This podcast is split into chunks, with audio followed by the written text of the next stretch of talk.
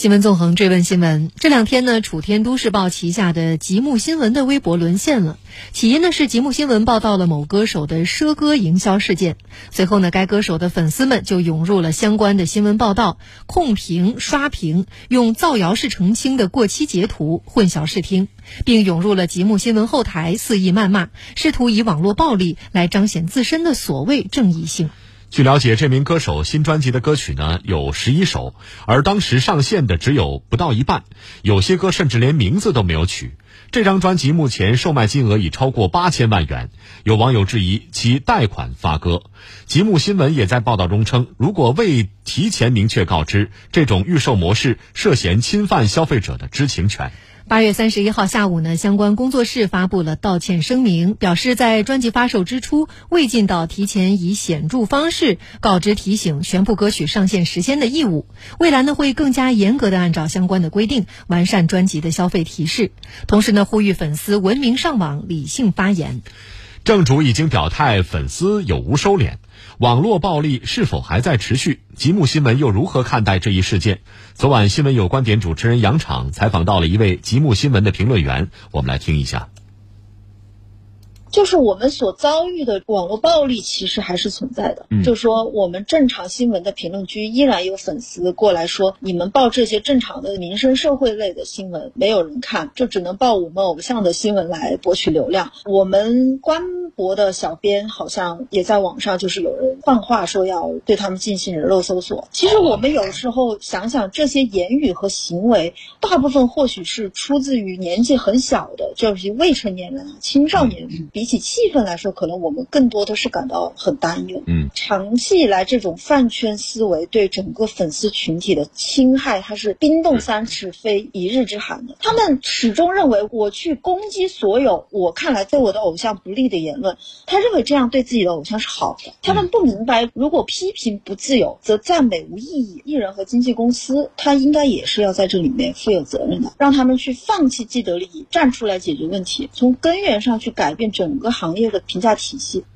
关于刷量控评的行为，微博最近也在大力整治。目前微博排查出刷量用户159103个，有组织控评的用户1389个。此次微博在打击控评散户、整治清理组织者时，如何做到分门别类、精准打击？未来会对这种行为规范形成长效机制吗？我们来听新浪微博社区管理负责人于安迪的解答。处置的账号分别是因为3种不同的违规行为被处理的，分别是互撕、谩骂、攻击媒体和控评刷赞。谩骂和攻击肯定是因为言语上、言辞上有侮辱啊，这点我们需要从内容上进行确认。控评刷赞就要从内容和行为2个维度进行判断，在特定的这种媒体或者是政务账号评论区发布类似甚至雷同的内容，以及对这些内容进行点赞支持，这才能够确认是控评刷赞啊。同时我们也要这个详细的去核对这个情况啊，这能够确保既要做的严格，也要做的准确。未来肯定要把它做成一个长效的治理机制啊，比如打击造谣生事的这个恶意的营销号啊，还有我们要打击搬运其他平台的违规内容啊，把它搬到我们这儿来。同时呢，我觉得我们也是不破不立啊，在这个处置违规行为、违规账号的同时，也要抓紧建设基于优秀作品的评论评价相关的产品和体系啊，这样不光是能够净化环境、维护秩序啊，同时我们也会积极的为繁荣文娱产业和市场做出我们自己的努力。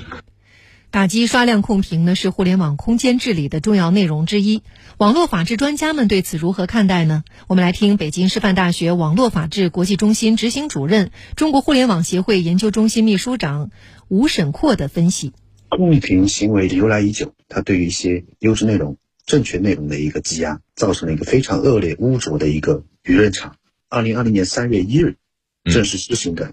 国家网信办有一个专门的规定，网络信息内容生态治理规定，它就特别强调，从信息内容的生产者、信息内容服务平台以及信息内容服务的使用者3种主体的类型来强调各自的实体的责任。所以在这里面来说，像这种行为其实现在是有法可依的，而且呢他所面对的法律责任其实是很明确的。如果从法律层面啊，因为控评是有各种各样的表现方式，它在实质上可能会造成比如说侮辱啊、诽谤啊，或者是一种人身攻击。那么在这样的情况之下呢，民法有关于人的这个名誉权啊、荣誉权的这么一系列实体的保护规定，然后从刑法角度上来说，有关于侮辱罪啊、诽谤罪啊这些规定，在治安管理处罚法当中也是有相应的规定的。也就是说，虽然你是用数字化的形式表现出来的，但对于人本身的权益的损害，对于公共秩序的损害，这是实打实的。所以现有的法律是可以适用到网络空间当中的。